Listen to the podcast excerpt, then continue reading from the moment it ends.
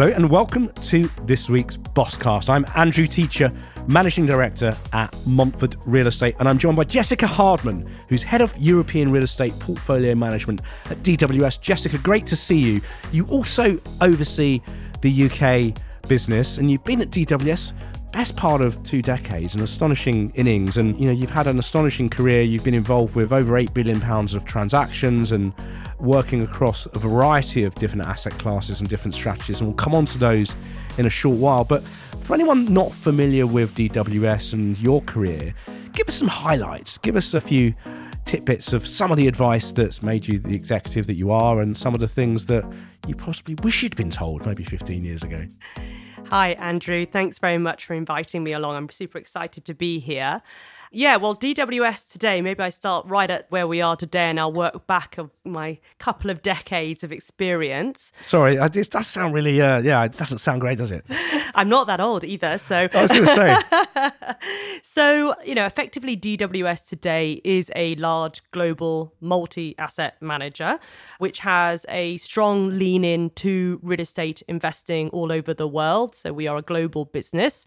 I particularly work for the European business so we have assets under management at around 33 billion euro, and that's a large collection of equity strategies and, of course, a growing and really important debt strategies yeah. as well. Yeah.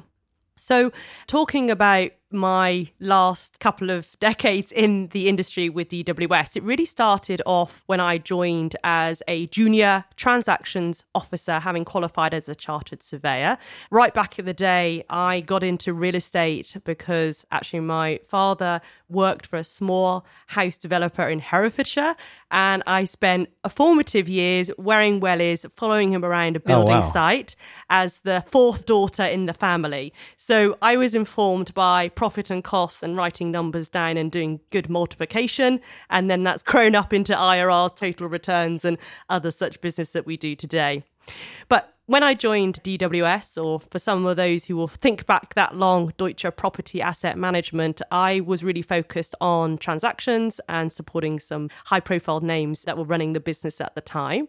And really, I built my career from there. So, becoming particularly well known for undertaking large central London transactions. And there's a couple of milestones in my career where I think it really helped me get profile internally and externally about the skill set I could offer the industry. One of those milestones is when actually Deutsche Bank decided to create a global real estate business. And again, previous names were RREEF, and that was the global real estate business before we IPO'd into DWS. And that really gave me the opportunity to start to work with European investors and predominantly there that was our German fund investors who were mm. very active buyers of UK real estate during that time. And I got to represent some great portfolio managers in that team as they looked to expand their holdings.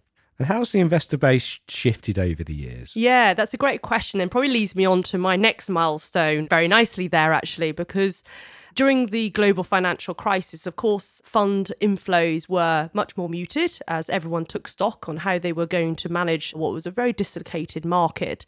And uh, there I was, still originating prime London offices, but really at very different price points.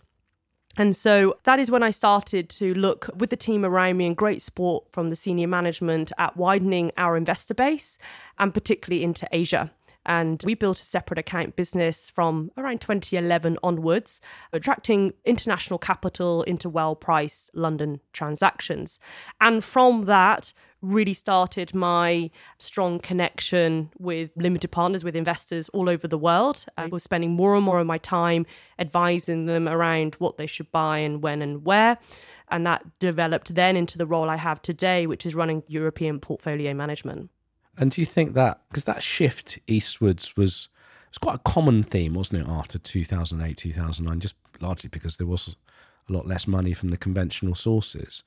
Do you think we need to go back there now? Have we lost touch a little bit? I'm talking in a general sense, not about DWS, but I'm talking in a general sense of UK real estate and European investors.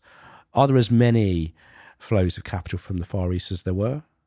I think what's happened is that the levels of sophistication from Asian investors has really massively grown over the last decade. So Yeah, yeah. when I was doing it, it was really me and a small handful of global managers that had the ability to access those, whether Hmm. because we were in a multi asset business, so we were talking to these investors. This is other- what Stuart Grant was saying actually just before Christmas. Stuart Grant was on Hmm. talking about some of his early career highlights out in Asia. Yeah, I can imagine. So similar, similar. Yeah, sorts of things. absolutely. And at that time, a lot of those investors, you know, I had never invested outside their home country. So three of my big investors, well recognized names today, I did their first deal ever outside their home country. So it was really new ground for them. But by God, they have really sophisticated, they've built teams, they like real estate, and it's done good for their portfolio. So I think bringing the story to today's times, I think they're a great part of the investor community. You know, they're very focused on urban environments. They really like the living sector. They've really helped bolster the logistics community and they're invested in a lot of REITs, etc. as well. So they're a big part all over the market. And I think together with European and of course US investors, it makes, you know, Europe a dynamic investor allocated place. Yeah. Makes my job more interesting. And I think it gives us diversity of capital that all businesses want as well over the long term. Yeah, yeah. And uh, in terms of your own career growth, who were some of the people that really helped you on your road? Yeah, so it's a good question. So I was employed by Bill Hughes and Gordon Aitchison when I joined Deutsche Property Asset Management. So worked closely with Gordon, who now runs the transaction business for L&G. And then through that, I also worked very closely with the head of our retail funds in Germany, Ulrich Steinmetz, which would be the household name for those that uh, advise overseas European investors into the market, and really helped me develop my transaction skill and gave a lot of trust and time to develop my skill set in negotiation and other such things that come with doing structured transactions. And then now I'm currently um, reporting into our head of Europe and Asia, Clemens Schaefer, again, Yeah, being yeah. a long term partner of mine, former CIO of the business, and now um, heading up. And most of the executive team that I work with in DWS have grown up in that business, one form or another.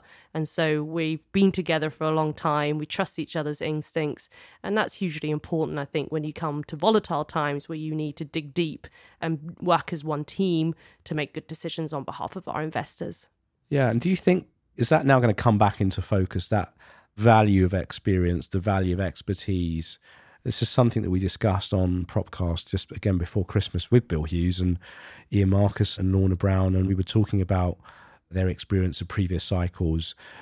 To some degree, real estate has got a lot more commoditized over certainly over the last ten years, hasn't it? Is there a degree to which the current economic climate is maybe going to reset some of the entrepreneurialism back into the sector?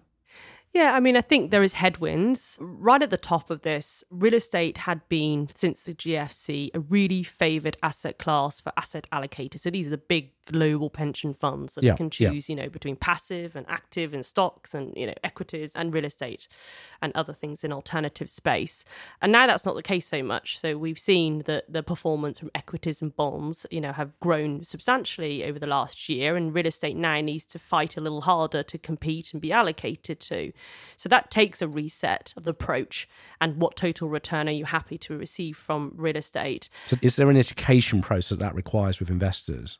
Yes, and I think they're taking it almost at the same time as you are. I think the difference is investors are thinking through one, the denominator impact that they've had, i.e., real estate values have grown or stayed the same, whilst other asset classes have changed in value, and that's a little bit of a lag. So they might the actually weirdly be overweight precisely as by a- standing still. They by become standing still, which is which overweight. is a it's a bit of a paradox. Yes, that, that's right. And that was really a story of last summer, I felt. I think that story's unwound a little bit because we've had two more quarters of valuation. There has been valuation Yeah, yeah. decline. So, you know, that's a short term thing that goes on.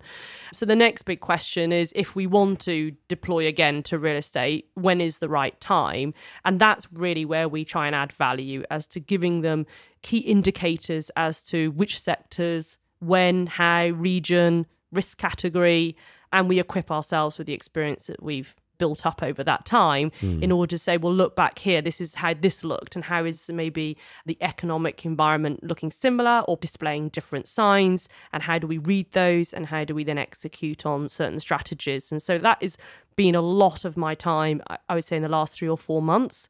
Communication with investors have been absolutely key. So they hmm. take a transparent alignment with us as we try and explain what we think is happening. Now, some of it has been a little unpredictable. You know, the UK market and a significant change in value, both on the finance and then the asset price, you know, has definitely been more deeper than we had estimated. So we now need to rethink that, but also see there's opportunity there too.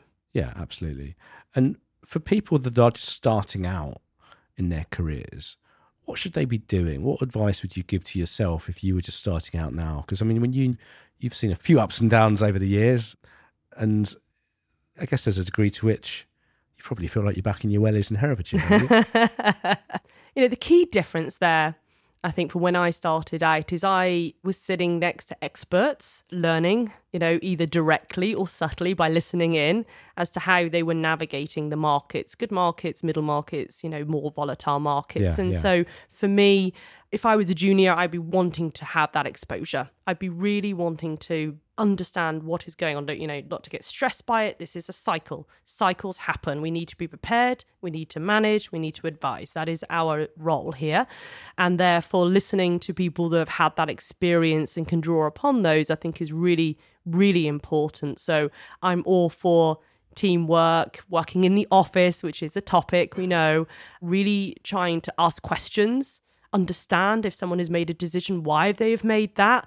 Surprisingly, during the GFC, I make kept a little diary to try and remind myself of some of the major events so that in the future I could try and refer back to this because it was such an unusual event that I haven't done in my career before. It's never seen such quick change of the circumstances. So, you know, not wanting to forget some of those nitbits that I thought that's going to help me in the future understand how I approach this and what other decisions I would make. So, these are the sort of things. Read a lot. You know, there's lots of great press, house research, you know, really try and get under the skin of economically what is happening and what might be the possible options of outcome and how do I invest in around those. Mm, good advice. What do you see in thinking about the next cycle? If you agree, we are at the start of a new cycle, which is a subjective view, I guess.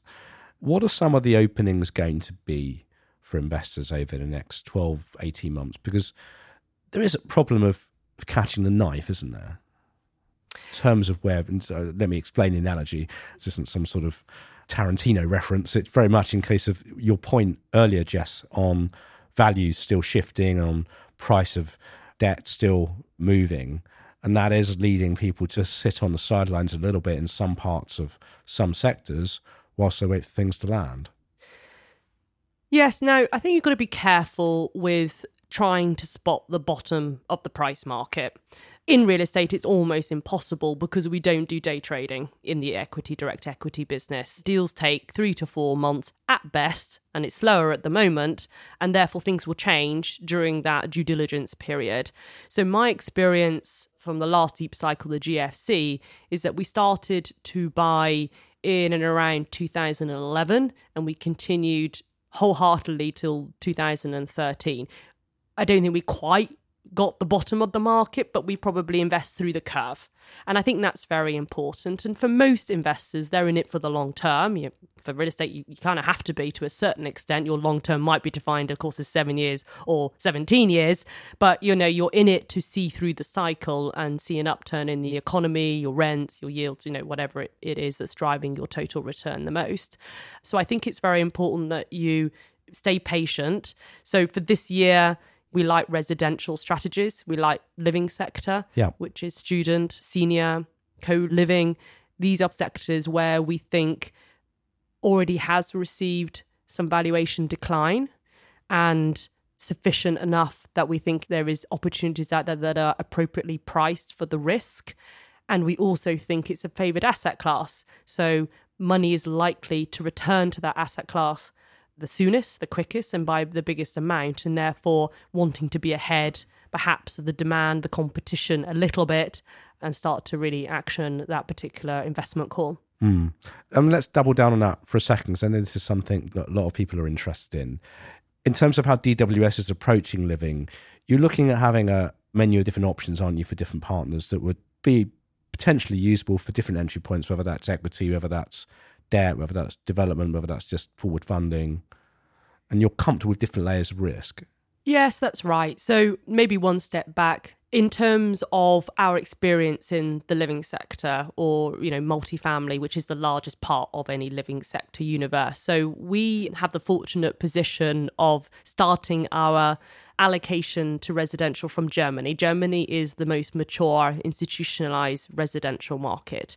And so, over a decade ago, we were starting to look deeply into residential when residential wasn't even heard of as an investment class elsewhere in Europe and certainly not in the UK, and said, We think it really adds something to our commercial portfolios. It adds reoccurring income, a huge outweigh demand versus supply, and it gives us an ability to access a different type of operational net income as well in terms of multiple tenants, thousands of tenants versus three or four tenants in an office block, for a way of an example. So we started added it to our diversified portfolios. And then what we did, all right, six years ago, is starting to sort of transport that knowledge that we had to other regions in Europe. So today, roll forward, we have operational partners where we're a huge client of these operational partners, important relationships for them too, all over Europe. Mm. And that is how we execute both driving further origination of ideas. So we have our own transaction teams and, of course, those of the operational partners, but also the ability to understand rents, to understand operational cost and drive some economies of scale. So that's the framework of how we look at the residential and living sectors as yeah. well. That gives us a great base. And so when investors come to us or when we're designing strategy like we are at the moment, we need to be thinking about what's the relevant return for the risk you want to take. So we're interested at the moment because it's a real moment in time where a lot of investors can get single digit or low double digit returns from the residential sector, where only 12 to 24 months ago, that was a very difficult thing to do because yields were down in the threes or sub three in for some of the very prime German markets. So there's a real window of opportunity for those investors who wanted to access that sector but couldn't really stomach the lower returns that it delivered. And so we are talking to investors both on discretionary and non discretionary options with development or without income producing. And I think that's really important at the moment. Investors need different solutions for volatile times. They need to be able to pick and choose a little bit, and we need to be ready to be a solution builder for them with our capabilities. Yeah, and also as a reality check as well, which is that in most countries, other than perhaps Germany and parts of the Netherlands, there just isn't the investable stock, is there? But that equally gives you the ability to look at those potentially higher value areas like Spain and Italy, where they're much more immature markets. Culturally, people are much more likely to live with families rather than being in purpose built student housing, for example. But they're starting now to move towards that. And also, these places are becoming a lot more global as well. Yeah, I particularly like that about the living sector, the sort of diversification it offers within one sector, because you're absolutely right. We have different regions we can you know buy and build within very urban dense centers. We mm. can buy and build within commuter locations which is another favored strategy of ours. Europe itself is on three stages of maturity of the living sector mature semi-mature or still nascent market. And so there's obviously value opportunities if you're experienced at picking those trends. And it's layered with a huge demographic and supply demand imbalance sort of global trend that's happening for most bed strategies in and around Europe and globally. So when you build up all those different items, it's a really great asset class to be in. And, you know, I'm super pleased to be working for a company that has spent 10 years thinking about it yeah. and now has the experience it needs to really move the sector on and obviously move our business on alongside it. So, what's the message to potential partners in living sectors across Europe? Yeah, so we're, you know, really open for opportunity at the moment. Of course, we have great transaction team. We have transactions people in every country. They're hugely experienced, top people. and their job at the moment is to try and find that value. So we're talking to developers who may be credit crunched at the moment mm. and need a different way of financing what might be a fantastic scheme and their skills might be really great.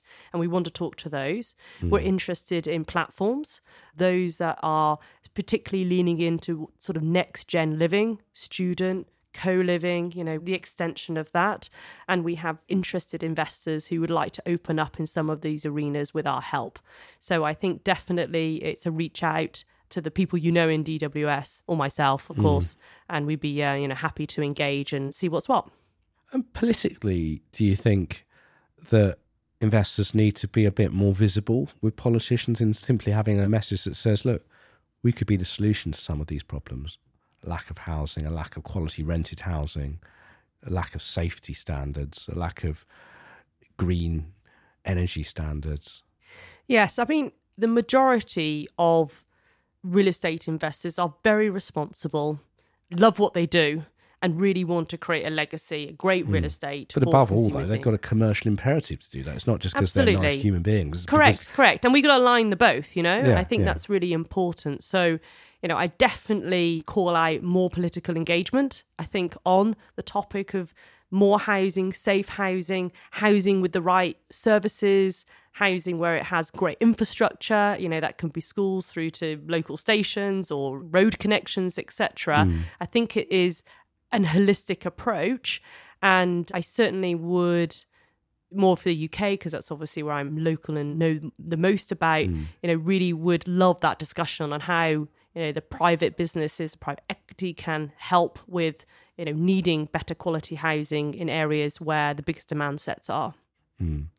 and where do you think the biggest opportunities are going to lie across europe over the next year or two in terms of different countries different cities you know, are there any particular points of colour that you've come across on your globe trotting? Yes. You know, we like the major urban centres, particularly the ones that have strong either technological growth um, so you would classify London in that as well. The one thing I haven't mentioned is too much is about office sector because that's another area we do like, but mm. the hmm. particular angle on that is looking at high growth cities and retrofitting buildings. So, you know, looking at improving existing stock. You know, residential is a different market. You have to build in a lot of the residential markets because there isn't the supply. You know, you're creating something new. With offices, we have a huge supply of offices already sat there, but many of them aren't reaching the standards that we hope for and obviously not answering the net zero pathway that a lot of us have signed up to deliver. And so we need to be able to funnel investment into making those improvements, but also with the commercial overlay that that you know creates appropriate return against the risk of that. So that's another area where we will definitely be developing more this year, as well as doing it with our existing portfolio. Yeah, and this is obviously something that's come to the fore in the UK over the last year with particular debate around Marks and Spencers. That was the touch paper for this that brought this into the public sphere last summer. And we've discussed this on the podcast before, but talking about whether there should be a policy that seeks to propose refurbishment as the first port of call with development. And this is something that's currently being debated by some of the REITs who are concerned that the policy is losing a bit of nuance. And that there will be instances where you do clearly need to drop something and build it from scratch, but also many instances where it will totally be possible to refurbish. Where do you sit on that? And is there a journey that investors need to go on? Because I guess anybody looking at the real estate space from the outside would think, well, investors only want to own the super grade A plus plus plus stuff, and anything else potentially could fall by the wayside as a lot of these new regulations come in demanding particular levels of energy efficiency. Well, it is our responsibility to educate investors around this space. If you just hold out for the shiny new building that's being newly built on you know the premier street yeah you've shrunk your investable universe to something so tiny you might do one investment a year so you know and that's almost across europe so you need to be opening up where you can invest but i do have sympathy with not every building is fit for refurbishment you know the whole point about refurbishing buildings is to stay off obsolescence risk to be able to not have to go back to that building to refurbish it again in the medium term. And so some buildings, and it might be structurally, they might not offer the great floor to ceiling heights, they might not offer great fenestration, you might not want to be able to have room to put in your bike racks, your showers, you know, to support green transport you know, those might not be the buildings we want to take forward into the future. And what we can put on those sites are assets that are, you know, 50 years life in them. And that's really important because the more you refurb and try and create that, obviously, the more energy you're going to use, even though you're doing a refurbishment. So I think it has to have a balanced view. And mm. I take that with residential as well. You know, when the permitted development regime came through, where you could you know, in some cases, convert 1980s offices into residential? Did we create the best residential? Were they the best, nicest places for people to live? Not always. I think there was a rush for the value gain of that.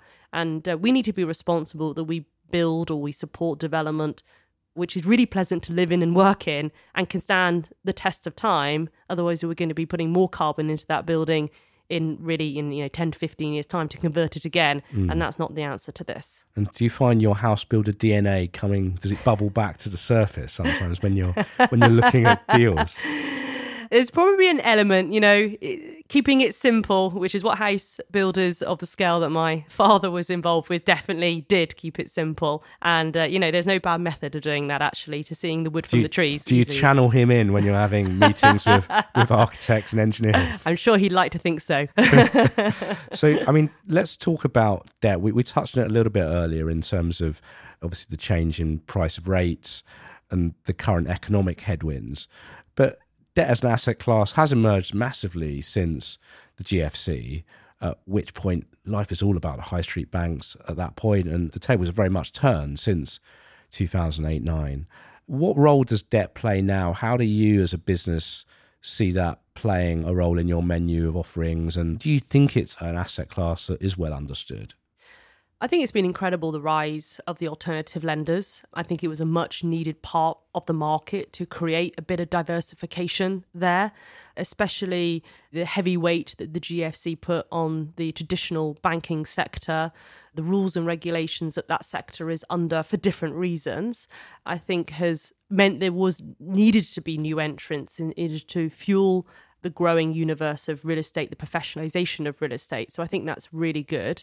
And I think the opportunity for a business like ours, like you said, it gives a different way of accessing real estate with a different risk measure on it. So obviously, with lending, you're capped out at your loan to value are different from an equity play, whether you're exposed to 100% of the equity. So I think pricing that, and at the moment, that is attractive pricing for debt strategies. I think with interest rate rises and inflation, that's a really fascinating strategy to be in.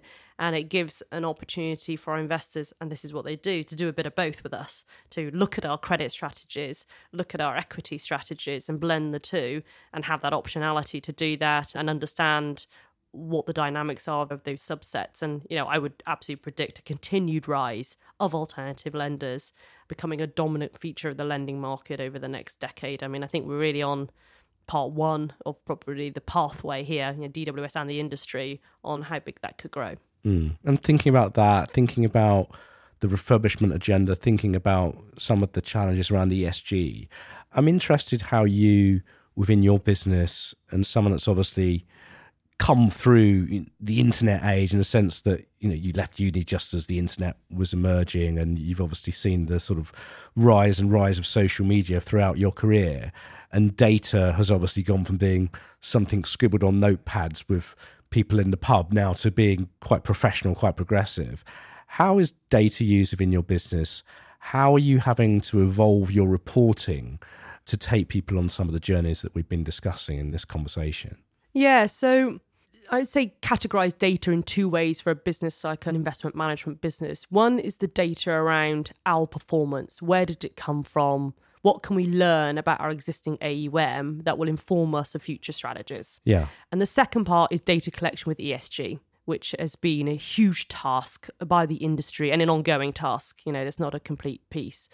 And I think there, quite rightly, regulators, investors, and ourselves have said, well, if we're going to try and achieve certain KPIs with ESG, we've got to be able to measure them to say, did we do it? You know, and mm. therefore we need to be all over the data collection and we need to employ services to help us with that. We need to employ some people to help us directly with that so that we get sophisticated advice on how we manage our data and keep up with the data because it's obviously a living animal, this data. You're collecting it every day, it doesn't stop at the year end, it's an ongoing thing.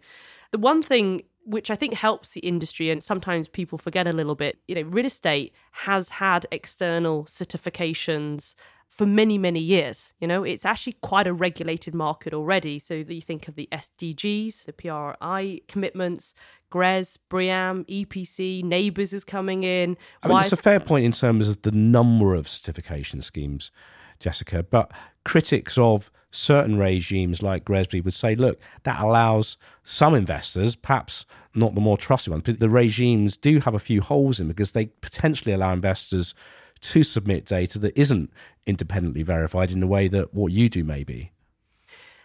I think you've got to appreciate that the industry is still tackling the challenges of data because you couldn't turn the discussion another way and say not all sectors we can access data either there's privacy rules yeah. or there's utility companies not yet formed the ability for us to tap into energy data you know each country is different there's obviously countries that have greater proportion of renewable energy on their grid versus others that changes the face of data collection and the outcomes yeah, yeah. of that but where I am actually very optimistic is for sure there is a big drive. I mean, Europe in particular is you know so ingrained now on the importance of ESG, the KPIs, measuring them, investing in people and uh, technology to be able to manage that, and have ultimately learn from it. You know, and I think that is great industry to be part of actually and when i was referring to third party certification you know we have already created lots of frameworks for us to operate in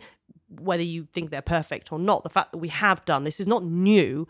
It's just something that we need to evolve. And I think in Europe, we particularly are really striving ahead and setting an example globally on how this should look like. Mm. And would it be helpful to have a Europe wide or a global framework so that we can compare apples with apples? And that may well indeed come. You know, I mean, I think we need to support those companies, those benchmarking agencies that are trying to build consistency over large parts of the data set and the region set.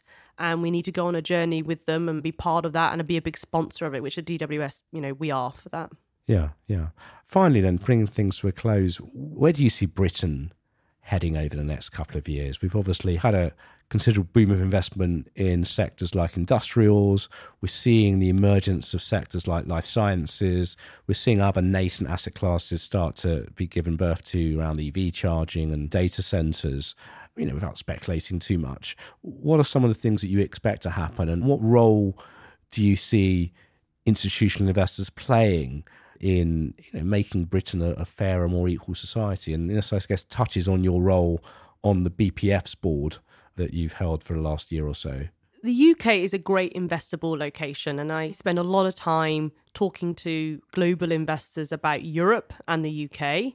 And whilst we have been through a number of years of digesting Brexit and then COVID, and no doubt it will be difficult economic year this year. You know, we can see some of the indicators on that already. Ultimately, when I look at the quality of people in the real estate market in the UK, together with the quality of real estate and its consumer base, I think it's very exciting. I also am a supporter of the fact that, from a value perspective, whilst we saw dynamic investment capital growth in continental Europe over the last couple of years, UK never really competed at the same level. So it didn't take the big boost in value appreciation. And therefore, it's kind of coming off a slightly lower base. And therefore, I, we certainly think that UK could be a really dynamic investment play for us across multiple sectors, actually. Mm. And I think from a UK, from a, maybe from a BPF point of view out, representing an industry body, I think we really need to engage. We need to work with both the politicians, capital, either domestically or internationally, and our consumer base to really drive the industry forward on multiple different levels because ultimately what we have is a really premier product, you know, that people like, they trust, and they think we're really professional. And I think the more we can talk about the positives, the better. Well, fantastic. We'll look forward to having you back on to talk about more of those positives as they come out of the ground over the next year or two. Thank you very much, Jessica Hardman, Head of European Real Estate Portfolio Management and Head of UK Real Estate Group at DWS. Thank you very much for coming in today. I've been Andrew Teacher from Montfort Real Estate. Thank you very much for listening. You can subscribe to Propcast on Apple, Amazon, Spotify, SoundCloud, wherever you get your podcasts from. Please also keep checking propertyweek.com for the latest news and analysis. You can subscribe to us, add some comments, send us some guest requests, and we'll see you again very, very soon. Thank you very much. Bye bye.